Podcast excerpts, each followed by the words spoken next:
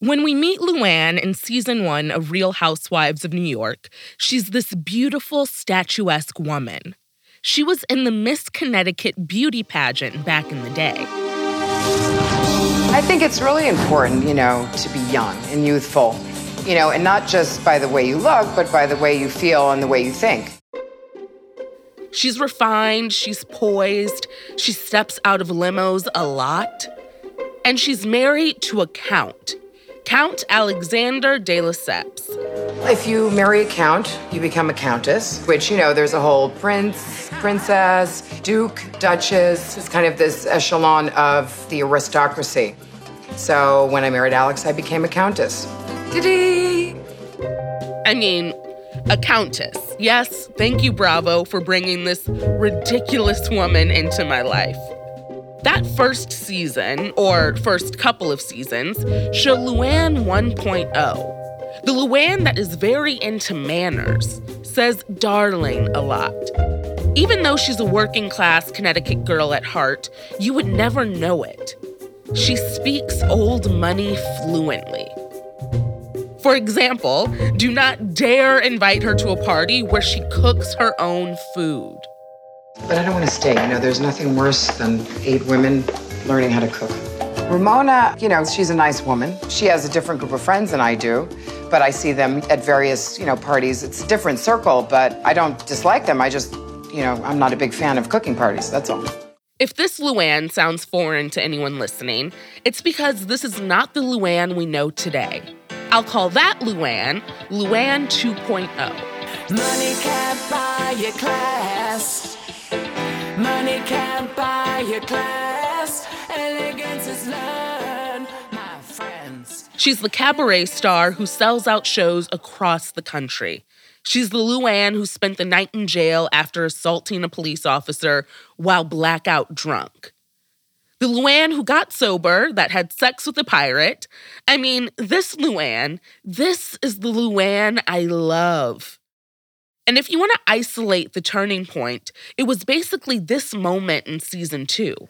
Luann, obviously you've been in the headlines because uh, recently uh, news broke that you and the Count are no more. And how are you doing? I'm doing okay. It's been, you know, really difficult after you've been married for 16 years to someone. Um, to get an email is really upsetting. You know, we've been separated and having problems, but to get an email saying that, you know, I have somebody else was a real shocker for me. Honestly, I was shook too. But that's what makes The Real Housewives such a genius concept, right? Seeing their ups and downs over the years is the point. Luann went from dripping condescension to a night in jail, from having a trophy husband to being dumped in an email. The Housewives almost has become the new soap opera, in a way. That's the creator of the entire Real Housewives franchise, Scott Dunlop, being interviewed on a local public access show. The women don't always get along, um, but you're able to, to look into their lives in a way that is unfiltered. It's unscripted, so you don't know. There, there creates great jeopardy in knowing where the, the story will go. The idea of the docu-soap wasn't new. There were shows like Laguna Beach on MTV that let you into the day to day lives of rich teens. But Real Housewives perfected it. It also tapped into what was fascinating to viewers at the time. Desperate Housewives was the number one scripted show on television. People wanted to see the dark stuff behind the Pleasantville perfect exterior. And let's be real, we all want to know what rich people are doing. The people with the houses with the big gates around them or hedges blocking you out. You're like, what do they do for a living? How many cars do they own? You want to get to the bottom of it. And Real Housewives did that in a novel way. America wasn't used to seeing rich women talk about their money or their marital problems or their alcoholism. I thought the rich made people sign NDAs and bury their feelings not these housewives. And that's what we're talking about in this episode. That wealthy women of a certain age bearing it all is anything but trash. It's a treasure. I'm Mariah Smith, and this is Spectacle, an unscripted history of reality TV. This is episode 5 Behind the Gates with the Real Housewives. Let's take a quick break and hear a word from our sponsors. Welcome to True Spies, the podcast that takes you deep inside the greatest secret missions of all time. Suddenly, out of the darkness appeared Bin Laden. You'll meet the people who live life undercover. What do they know? What are their skills? And what would you do in their position? Vengeance felt good. Seeing these people pay for what they'd done felt righteous. True Spies from Spyscape Studios, wherever you get your podcasts. Have you ever felt like escaping to your own desert island? Jane Gaskin did exactly that, trading in the family home to begin a new life in the tropics. But she soon discovers that paradise has its secrets. I'm Alice Levine, and this is The Price of Paradise the island dream that ends in kidnap, corruption, and murder. Wish you were here? Follow The Price of Paradise now, wherever you listen to podcasts. So let's turn on the Bravo app and go to the very beginning, where it all started with the Real Housewives of Orange County. The opening credits roll. You're immediately struck by wealth, like a two by four hit you. Life is different in a gated community. The land here is a million an acre. The average price house is million eight to two two. It's like, man, these people really want you to know how rich they are. There's B roll of McMansions, these seemingly identical beige homes lining the hills. When you're not behind the gates, you don't know what you're missing. Breast implants are graduation gifts. There's also a lot of lipo, filler, and of course, Botox parties. In Orange County, uh, people just don't grow old. So Botox is one of those avenues to stay that way. Brianna, hold my hand. And Lift your eyebrows up for me and relax. Okay, now make it real limp. And here comes your first injection. It's not all that surprising that the franchise started in the OC. At the time, Orange County was in the zeitgeist. There was the OC, a scripted series on Fox set in Newport Beach.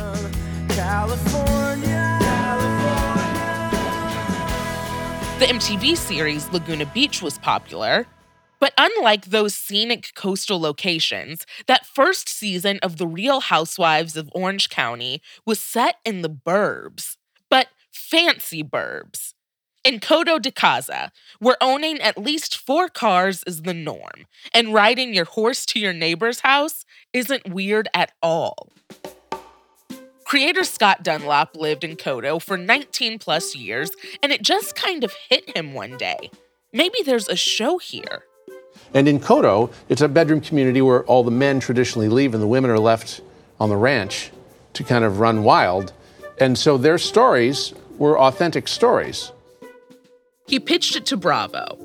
Their audience were high earners with college degrees, and the network was a couple of years into trying its hand at unscripted TV with shows like Queer Eye for the Straight Guy. Maybe rich people would want to see into the lives of other rich people. It's sort of like if Keeping Up with the Joneses was a TV show.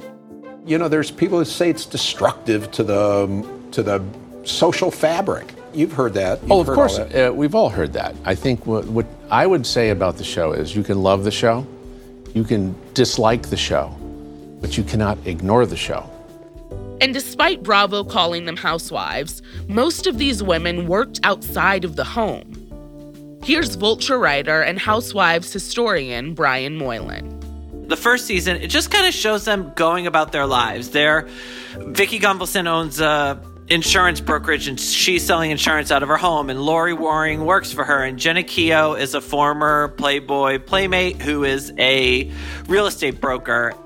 That first season had five quote unquote housewives Vicki, Jeana, Jo, Lauri, and Kimberly. Most were moms who ran in the same circles, and the show followed their day to day lives. Hi, Kathy Vicki Gunvalson. Just wanted to follow up with you regarding Midge. Mom. Mom. What? My appointment's in three minutes. You know what? You're going to be late. Oh, can you come with me? Can I come with you? Okay, I'll bring my laptop in the car. My children really don't know how hard I work, and I want them to know that their mom did their best to get them where they're at. Mom, my appointment's in a minute. All these women were hustling to provide for their kids. There's something endearing about that. Also, from what we can tell, most of the OC ladies didn't come from money.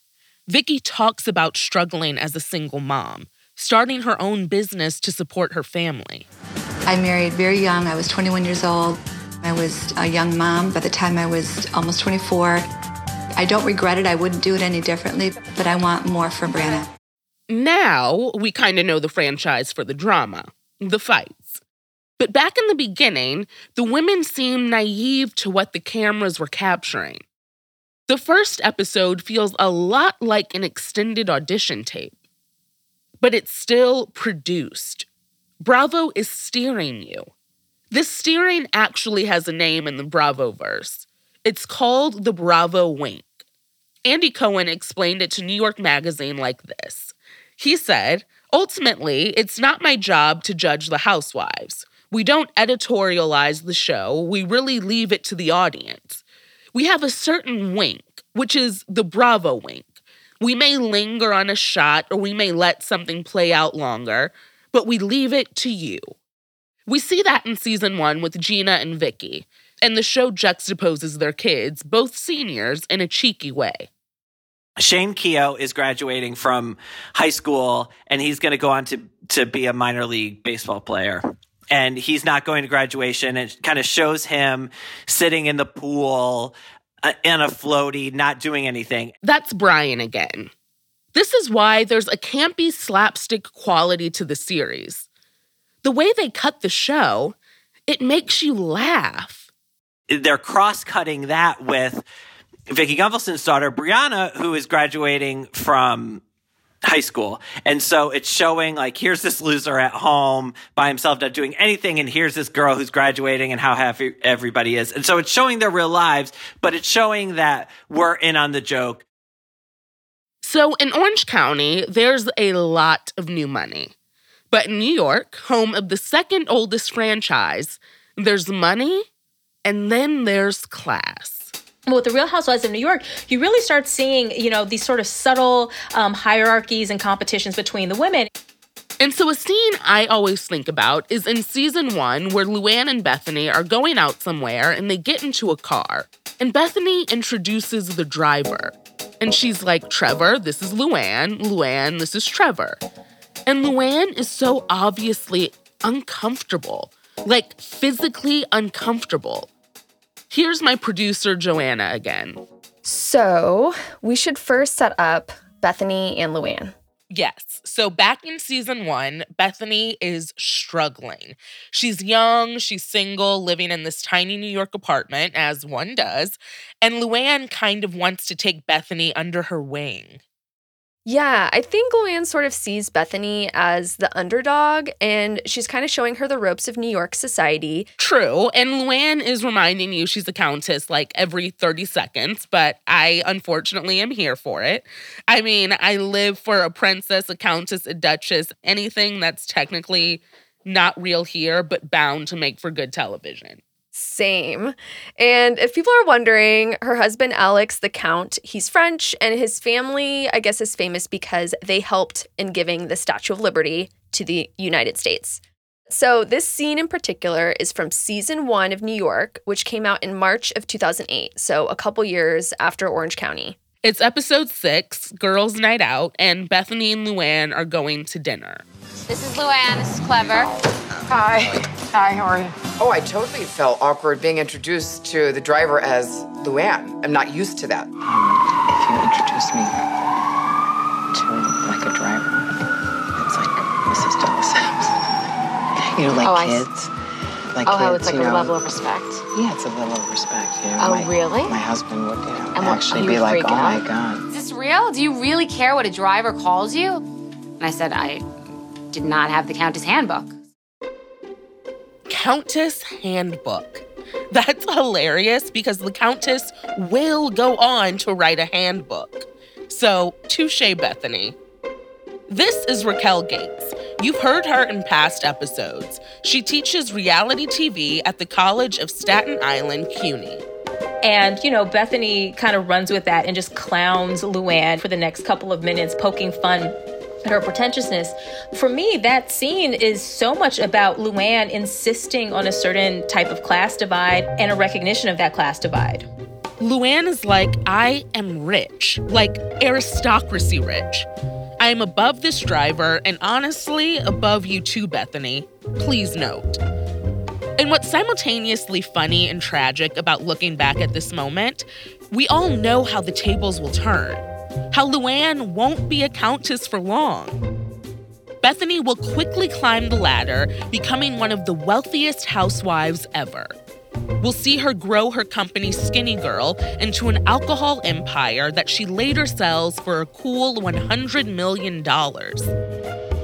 In the beginning, she was the underdog, but in later seasons, the other housewives kind of grovel at her feet. There's this sense that we're all a work in progress. Our station in life is not certain. We're all ripe for reinvention. And that's where the payoff lies for the show, and sticking with that journey from season one to season 12. Real Housewives, I think, is is about forming a much more intimate connection with its audience than some of these other shows. You can pick up a standalone season of Survivor, and, and it gives you the same payoff as if you watched it for you know multiple seasons. But Real Housewives is really about, I think, forming this emotional bond and this emotional connection between the cast members and the audiences. That's why, you know, you feel so much pleasure in some ways when you watch The Real Housewives of New York City and you see Countess Luann like drunk trying to like get with a pirate because because we followed her since season 1 when she was, you know, like the arbiter of like of class and manners, right? But again, the show is compelling because they are radically transparent we realize rich people aren't always happier than us. But I also think a, a, really strong component, at least in that early season, is making the viewer feel okay about their own lives. And what I mean by that is that you can you watch these shows and you're like, okay, well, they drive these crazy cars and they're able to buy their kids, you know, not one but two or three BMWs by the t- time they turn 16 or 17, but they kind of seem miserable. Viewers may have needed that reassurance when the show premiered in 2008. Over the past few weeks, many Americans have felt anxiety about their finances and their future. I understand their worry and their frustration. Major financial institutions have teetered on the edge of collapse. We are in the midst of a serious financial crisis, and the federal government is responding with decisive action. It was an insane period a period that changed the lives of millions of Americans, and even a few housewives. We'll get into that after the break. Both Real Housewives of Orange County and New York debuted during a time of tremendous economic upheaval in the United States. The housing bubble burst in 2007, a year after Orange County came out, and The Real Housewives of New York aired in the early days of the Great Recession of 2008. This was an insanely hard time for most Americans. Nearly 9 million jobs were lost. And due to the bubble bursting on the housing market, millions of homes went into foreclosure. If you are watching us from the last home you'll ever own tonight, consider yourself lucky. Same goes for anyone ready to buy a slice of the American dream. But if you're among the millions trying to sell, this was a very bad day. The National Association of Realtors reported the worst month to month drop in existing home sales since they started keeping track in the late 90s. While the New York ladies seemed to live in perfect insulated bubbles, it was the flip side in Orange County where you saw the impact of the housing bubble bursting play out on the show. A lot of the OC families were tied to real estate development in one way or another. They were on the upswing when people were building and buying houses. So when the housing crisis hit the country, it hit California particularly hard. It was the state with the most subprime mortgages. You know, like 2006 Housewives, where they're all sort of, you know, living in this bubble um, and living high off the hog. And then just like two years later, we're going to have an economic collapse, and you see them selling their homes in short sales and, um, you know, and unemployed. So in that way, the Housewives shows are always really tapped into whatever happens to be uh, going on in the country at this time. There's a scene from one of those early seasons of The OC that really hits on this for me. It's one of those scenes that more than a decade later still sticks with you. Here's Joanna again. It's season five, which came out in late 2009, so likely filmed early that year. And this is a scene with Lynn Curtin, and her tagline is legendary. It's not about how much money you have, it's about how good you look spending it. So, Lynn is married to Frank. He has a construction business, and together they have two teenage daughters. They live in Laguna Beach, and this is when the show starts expanding beyond Coto de Caza.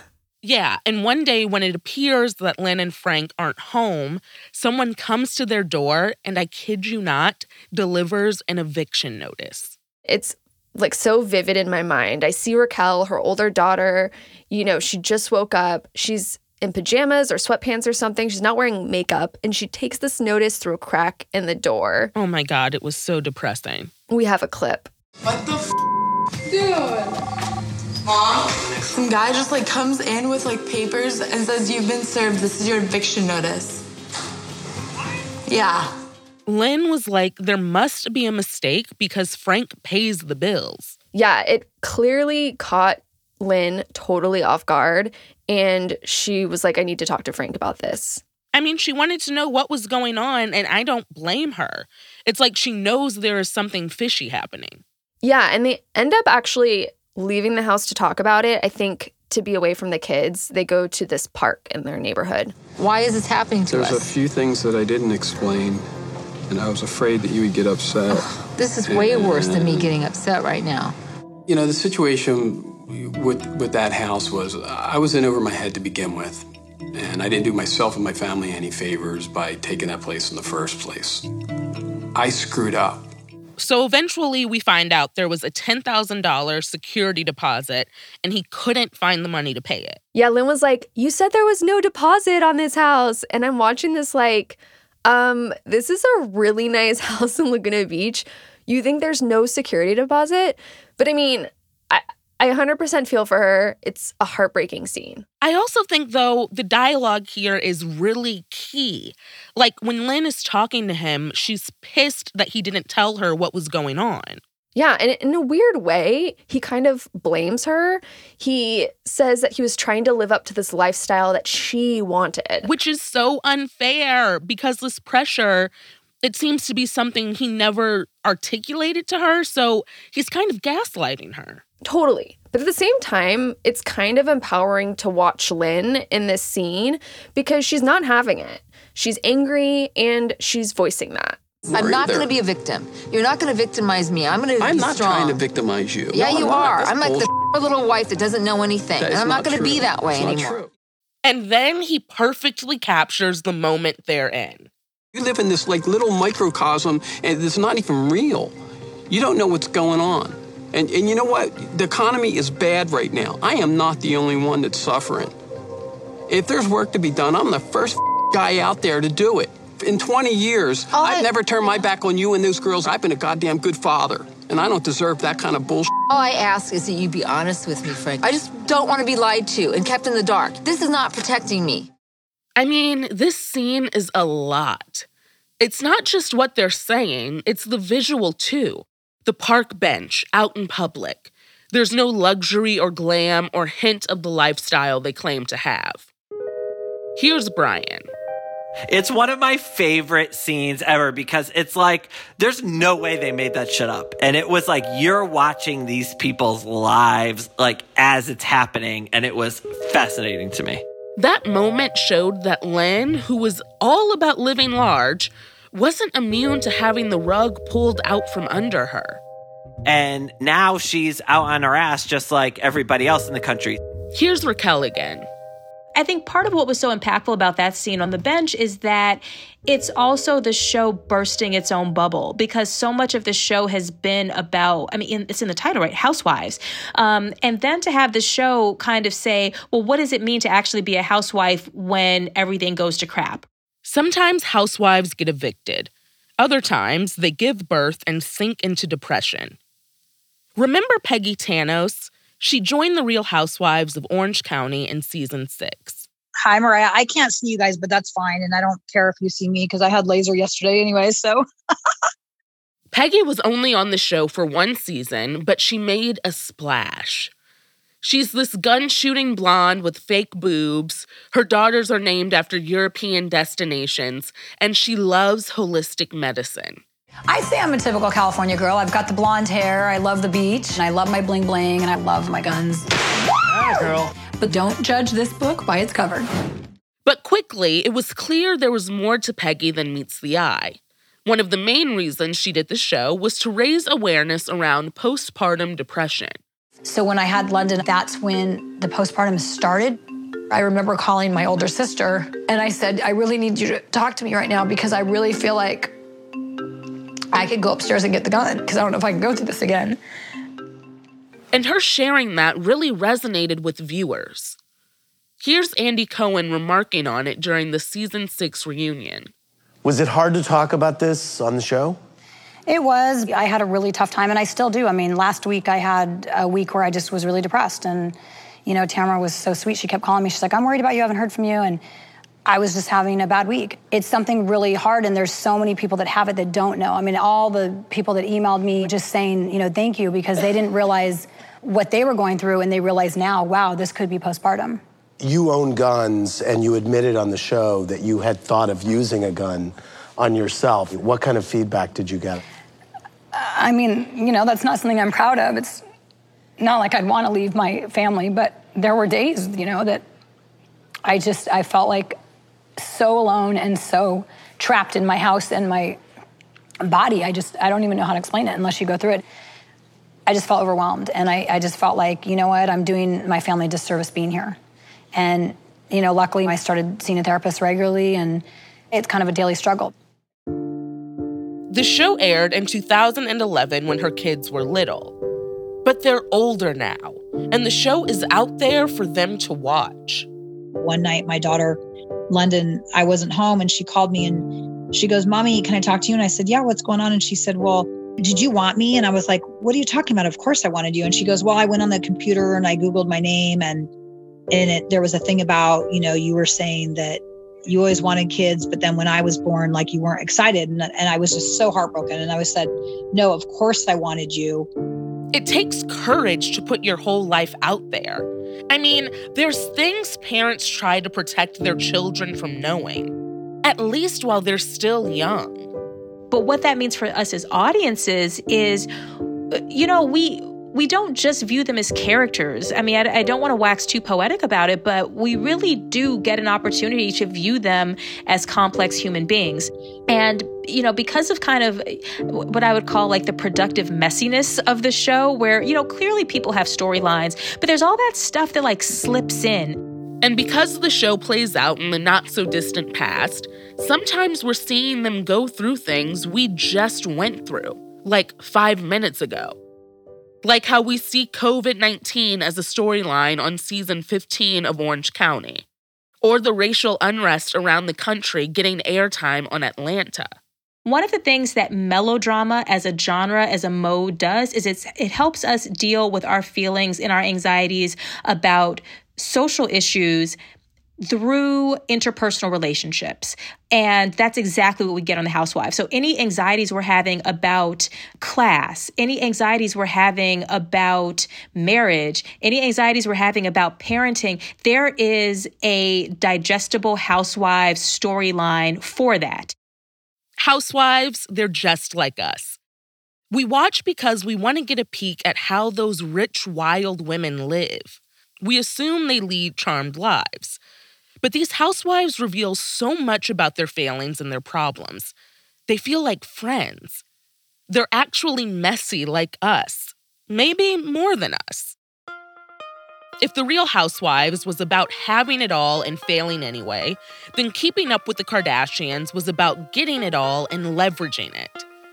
Bethenny Frankel knows her way around a branding opportunity, but let's be real.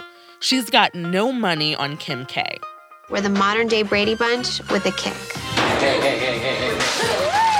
I wish I was adopted. We're so evil. There's a lot of baggage that comes with us, but it's like Louis Vuitton baggage. You always want it. Get off of me, Daddy.